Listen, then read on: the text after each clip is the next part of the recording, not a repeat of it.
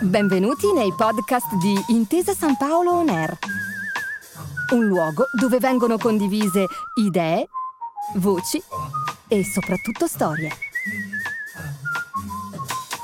Buon ascolto.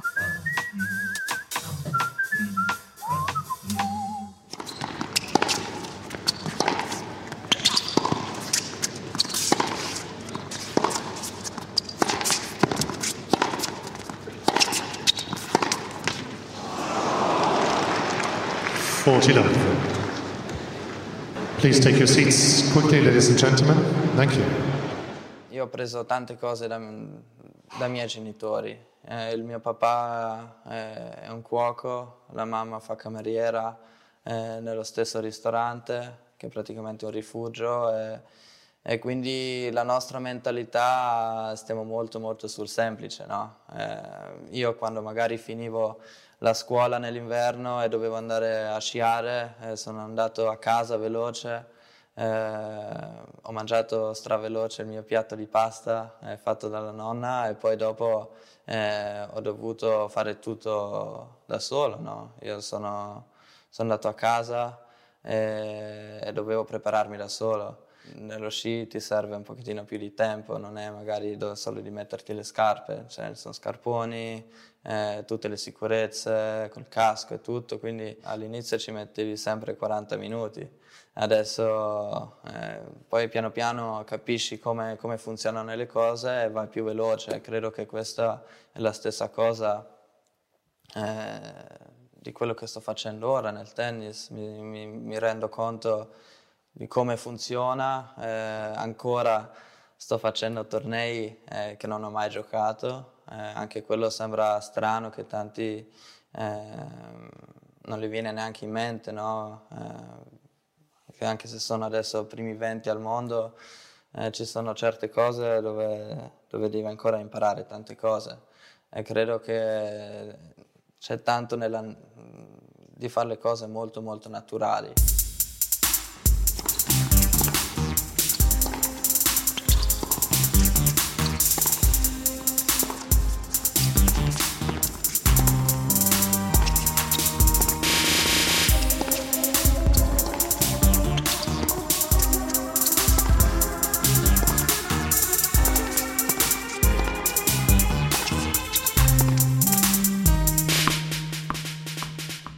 Dritto e rovescio, smash e volée, ma anche net, love e generation, terra, erba e cemento.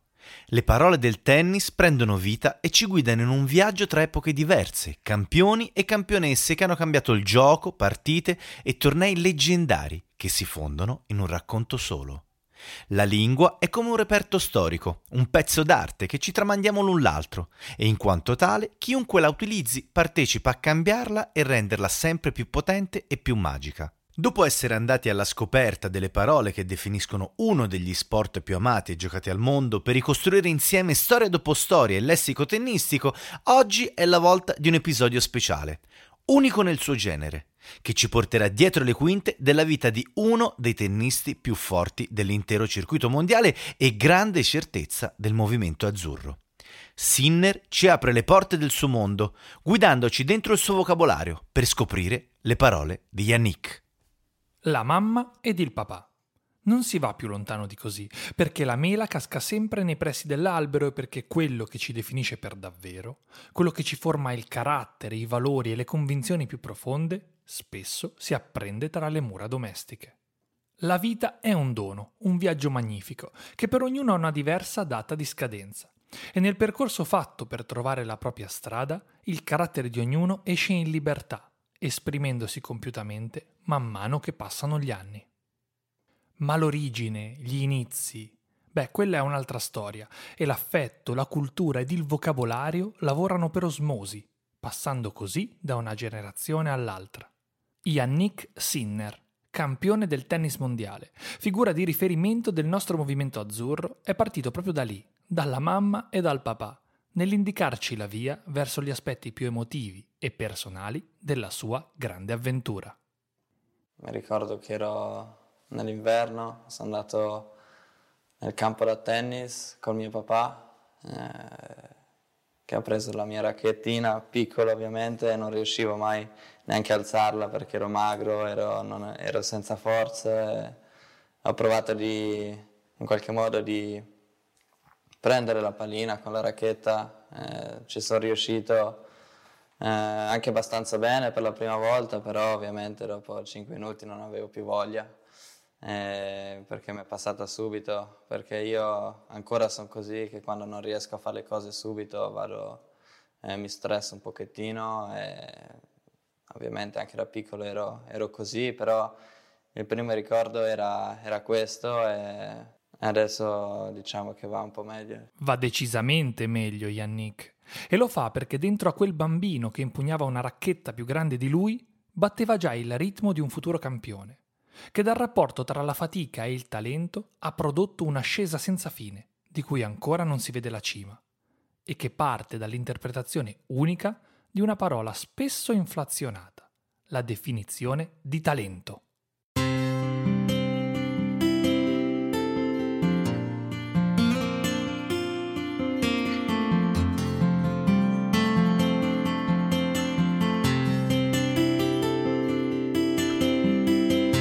Ma a dire la verità, quando, quando io parlo di talento, io in talento non credo, non credo tanto. Una persona può, può avere um, doti un pochettino più, più alti o migliori, però talento è una parola molto molto grossa, quindi io eh, non la userei neanche, sono sincero. Io quando sono andato a Bordighera, quando avevo, quando avevo tredici anni e mezzo, eh, ho sempre lavorato tanto e tutti i giorni. Da quel punto lì, quando ho deciso che volevo fare il giocatore di tennis, eh, mi sono sempre allenato bene e soprattutto con la qualità giusta. Um, poi ovviamente quando vinci magari un torneo eh, ti rendi conto di cosa davvero sei capace. Eh, da me era a Bergamo nel Challenger, ho vinto quel torneo lì praticamente dal nulla, sono entrato con una, con una wild card. E poi da lì sono partito, ho vinto tre tornei di fila, ehm, poi era quell'anno lì dove ho battuto eh, Johnson il primo turno a, a Roma, eh, che sono alla fine emozioni molto molto forti. Eh, tutto questo è frutto di tanti anni di, di, di lavoro. Tanti anni di lavoro, dice Sinner, e non esagera affatto, perché la punta dell'iceberg che rappresenta l'eccellenza sportiva mondiale si raggiunge unicamente investendo tutto il proprio tempo e la propria volontà. L'umiltà del protagonista, che esiste sempre nelle storie di sport perché la fatica non va mai in sconto, lo porta a dare pesi diversi al lavoro rispetto al talento naturale, della cui presenza però si sono accorti tutti, fin dagli inizi con la racchetta in mano. Una crescita graduale, che ha dovuto aspettare però la giusta epifania per esplodere. Hai tanti dubbi. Io, a me mi dicevano sempre, eh, guarda, giochi molto bene a tennis, e io dicevo grazie, eh, però poi vado in partita e perdo, e poi dici ma com'è possibile? Eh, io con sedici anni, diciassette anni eh, entravo in campo, giocavo bene a tennis, mi sentivo bene, ma poi alla fine perdevo la partita. Eh, poi eh, sai, qualche volta ti fai le, delle domande, ma ce la faccio andare? Eh, cosa devo cambiare? Eh, alla fine mi sto allenando bene tutti i giorni, ma i risultati non ci sono. E poi però devi stare sempre lì con la testa, eh, col team, e poi arriverà sempre un punto dove dici ok, questa partita la vinco, poi la vinci, e poi vai avanti, vai avanti, e poi a- alla fine troverai sempre il modo di, di andare avanti. eh, Capisci anche come ti devi allenare, magari qualche volta anche meno, però con più qualità. Alcuni vogliono stare in campo quattro o cinque ore al giorno, però la qualità è un po' così così. Credo in tutte le cose ci sono i dubbi, no? Non solo nel tennis. E nel tennis alla fine giochi, vinci o perdi, però alla fine il giorno dopo ti puoi sempre allenare, e questo è un, è un nostro vantaggio, secondo me, incredibile.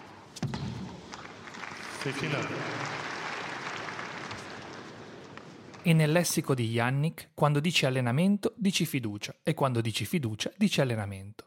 Perché anche se in campo l'atleta entra da solo, dietro di lui si muovono dinamiche complesse che protendono tutte in un'unica direzione, quella del successo finale, l'espressione della miglior versione di sé. È un microcosmo complesso, dove l'eccellenza è allo stesso tempo obiettivo e pilastro, origine e punto d'arrivo. Senza qualità non puoi puntare in alto e contestualmente, senza costruire il giusto clima di lavoro, è impossibile programmare a dovere un futuro splendido. Con tutte le persone che lavorano con me io cerco sempre la, la fiducia e la sincerità. Eh, per me questo è l'aspetto mh, più importante eh, per confrontarsi, no? Perché se io chiedo una cosa voglio sempre avere dei feedback, detto con tanta verità eh, e anche onesto. E quindi dalla mia famiglia abbiamo sempre parlato così. Eh, non parliamo spesso, non è che io li chiamo tutti i giorni, eh, li chiamo magari due o tre volte alla settimana, anche se magari la mia mamma eh, vuole che magari la chiamo un pochettino di più. Però queste cose qua a me mi piacciono, fare anche un po' Eh, le cose mie quando mi servono eh, e così ritrovi anche te stesso. E per me, anche per le persone che mi stanno intorno, cerco sempre questa, questa cosa qua che per me è la cosa fondamentale, e nell'altro senso so che il novanta per cento dipende da me. Eh, puoi avere anche il miglior team dietro di te, però alla fine devo fare io le cose. Eh, posso avere il preparatore atletico per farmi fare gli esercizi, però se poi alla fine le faccio con eh, la qualità sbagliata eh, non serve a nulla.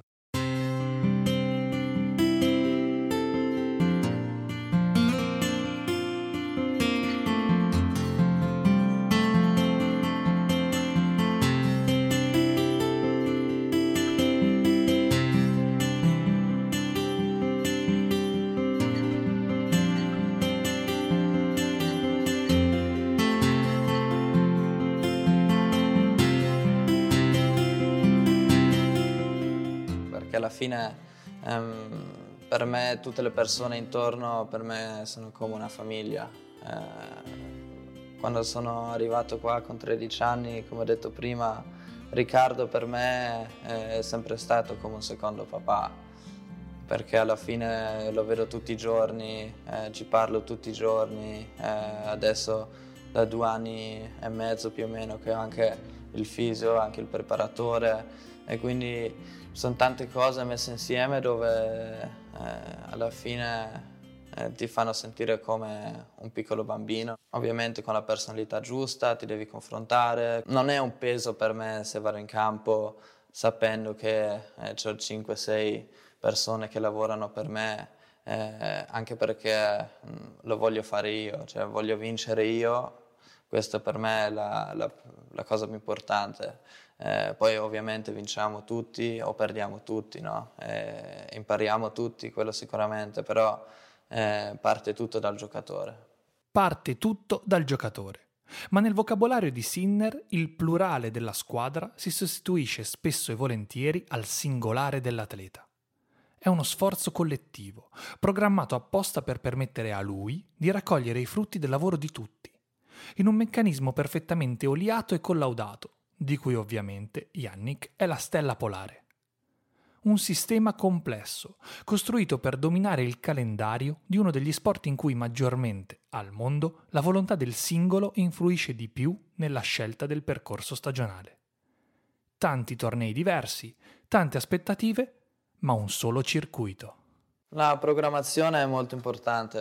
Eh, nel tennis, eh, dipende anche che ranking hai, eh, come sei, come stai fisicamente, soprattutto quanto o quale età hai. Io mi ricordo quando avevo sedici diciassette anni ho giocato eh, pochi tornei, poi con diciassette, diciotto, diciannove ho giocato veramente tanti tornei. Eh, questo alla fine a me mi ha fatto salire di, di ranking. Eh, E quindi alla fine adesso mi, mi ritrovo in quella situazione dove posso decidere dove andare.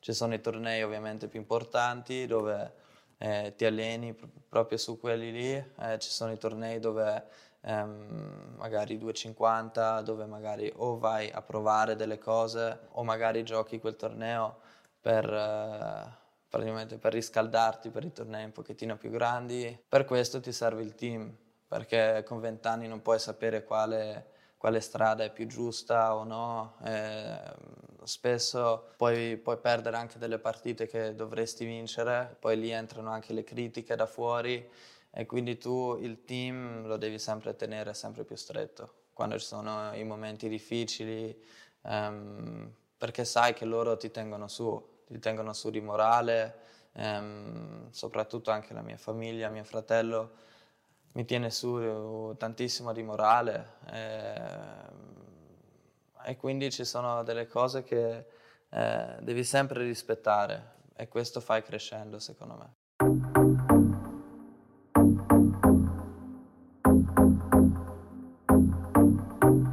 Il nostro mondo alla fine giri molto, eh, la valigia devi fare sempre quella quantità giusta di vestiti, perché non sai mai se stai fuori tre settimane o due mesi, o non si sa mai, magari fare anche delle interviste, devi... ci sono tante cose in un torneo, non è solo giocare, ovviamente il focus eh, novantanove per cento è, è gioco la partita, eh, con tutto quello che ho, e quell'altro un per cento eh, devi fare altre cose, devi fare interviste, devi eh, spesso anche aspettare prima di entrare in campo perché la partita prima è andata sette sei al terzo.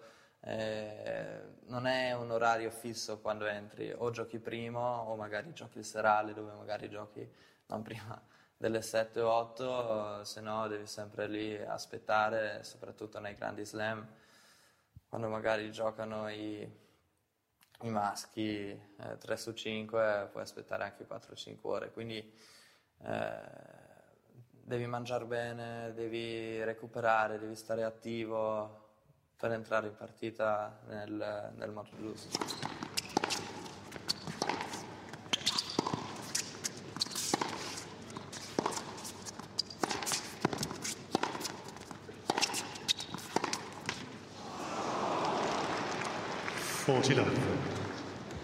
Nel lessico tennistico, però, non tutto è sempre scintillante, se è vero, ed è certamente vero, che lo sport è lo specchio della nostra società.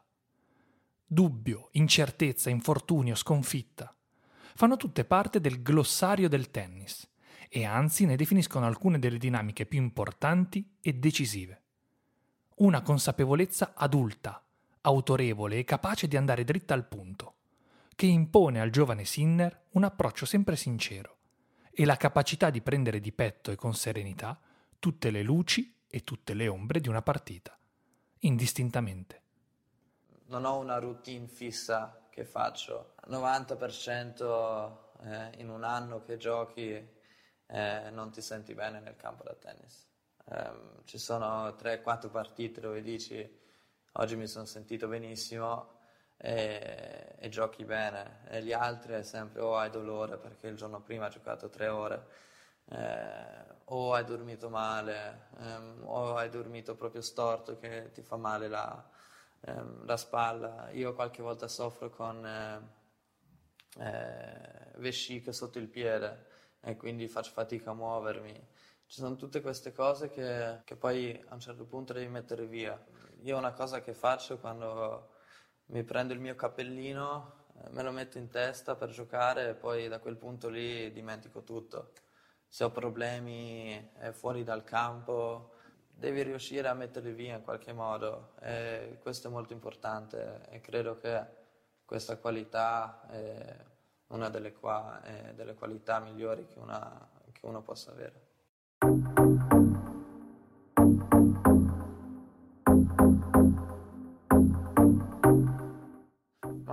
Quando perdi le partite, quelle magari dove devi vincere, alla fine le perdi, um,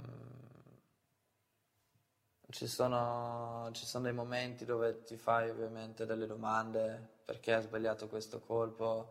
Um, a me spesso mi è successo, o mi succede ancora, quando faccio più punti dell'altro in una partita ma alla fine perdo.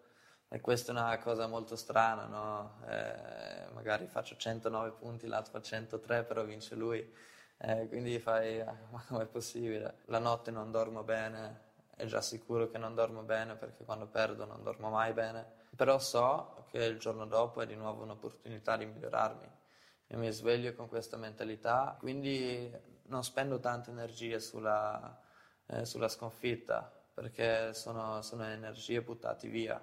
E ho capito anche che ogni singola cosa puoi allenare, eh, sia fisicamente, tecnicamente e soprattutto anche mentalmente. Eh, per questo io prima dicevo che il talento per me non esiste. Uno se lo deve guadagnare, uno può avere dei doti un pochettino migliori, però se uno lavora arriva più in alto quello che lavora che quello che ha talento. E anche se il talento, obietterà qualcuno, invece esiste e come, è importante apprezzare la forza della convinzione nel giovane Yannick, che cerca sempre di mettere le proprie priorità sportive a servizio del proprio ego e non viceversa. È questa la ricetta per la grandezza, non soltanto grandezza sportiva, ma anche quella umana, perché nel dizionario di un grande campione, nascoste tra le righe, si possono trovare le parole giuste per ispirare un'intera generazione di ragazzi e di ragazze, a prescindere dal fatto che abbiano una racchetta in mano oppure no. Il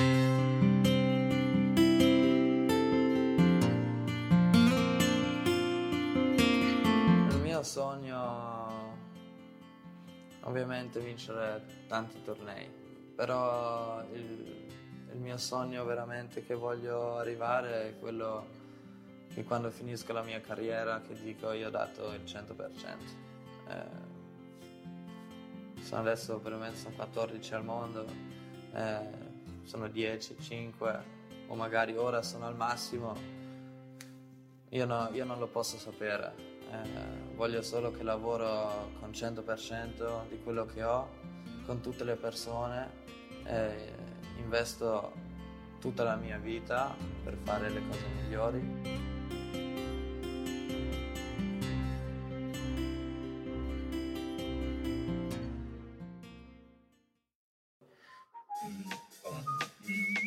Grazie per aver ascoltato i podcast di Intesa San Paolo On Air. Al prossimo episodio.